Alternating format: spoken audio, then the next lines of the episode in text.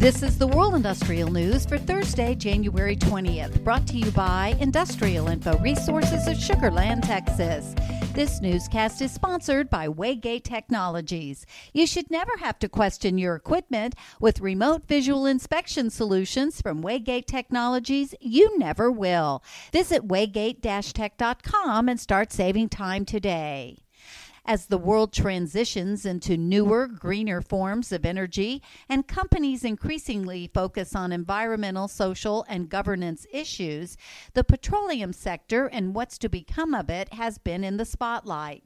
In this week's 2022 U.S. and Canada Market Outlook webinar, Chris Pascal, Industrial Info's Vice President of Research for the oil and gas and petroleum refining industries, spoke about the outlook for the petroleum sector with an emphasis on project activity in North America economist at the Organization for the Petroleum Exporting Countries, left much of their forecast for growth and demand unchanged from December, though that did little to arrest the steady increase in crude oil prices.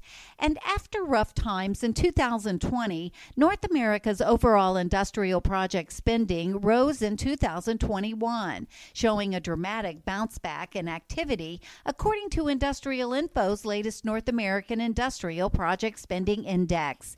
For details on these and other breaking news, read the full stories at www.industrialinfo.com. I'm Peggy Tuck, reporting for Industrial Info News.